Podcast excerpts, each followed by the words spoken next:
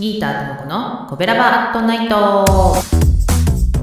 コベラバラジオ部は神戸好き音声配信が好きな神戸ラバーが集まる大人の部活動。その活動として配信しているのがこのコベラバアットナイト。担当パーソナリティごとに様々な切り口で神戸の魅力を発信していきます。ということで火曜日は私ギーターともこが神戸インク物語から神戸を語ってまいります。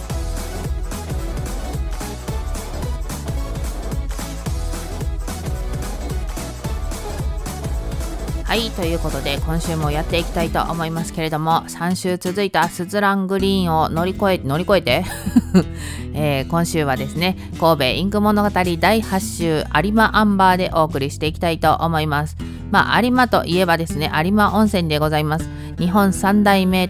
群馬県の草津温泉岐阜県の下呂温泉そして兵庫県の我らが神戸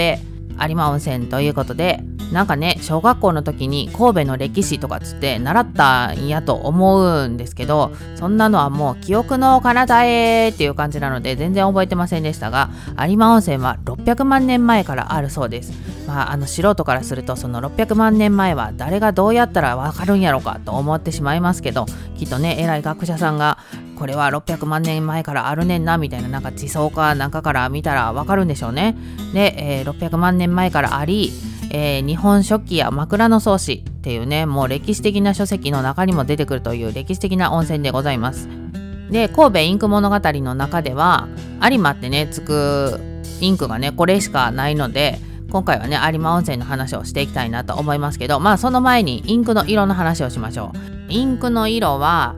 茶色に近いまあ、うん、褐色って感じかな。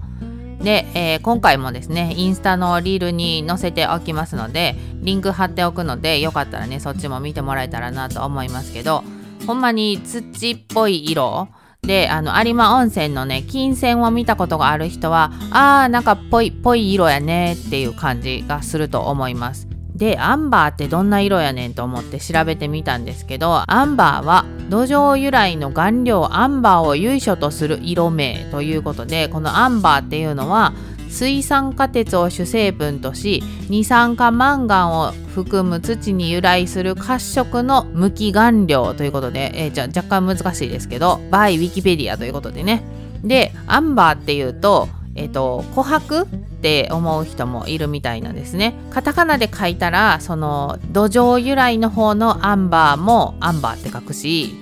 で琥珀の方のアンバーっていうのもアンバーって 書くからややこしいわ、えー、って感じなんですけど英語で書いたら土壌由来の方は UMBR で琥珀の方は AMBR ということね。綴りが違うということは違うもんなんやでっていう風にね、えー、ウィキペディアに書かれておりました。まあ色自体もね似てるけどねなんか違うんやろうね。まあ確かにちょっと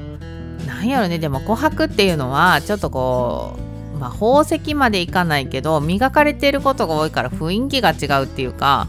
っていうところもあってまあ違うよねっていうね。えー、そういうことで今回の有馬アンバーの方は土壌由来の方のね色の方でしたということで、まあ、気になる方はインスタの方は見に行ってみてください。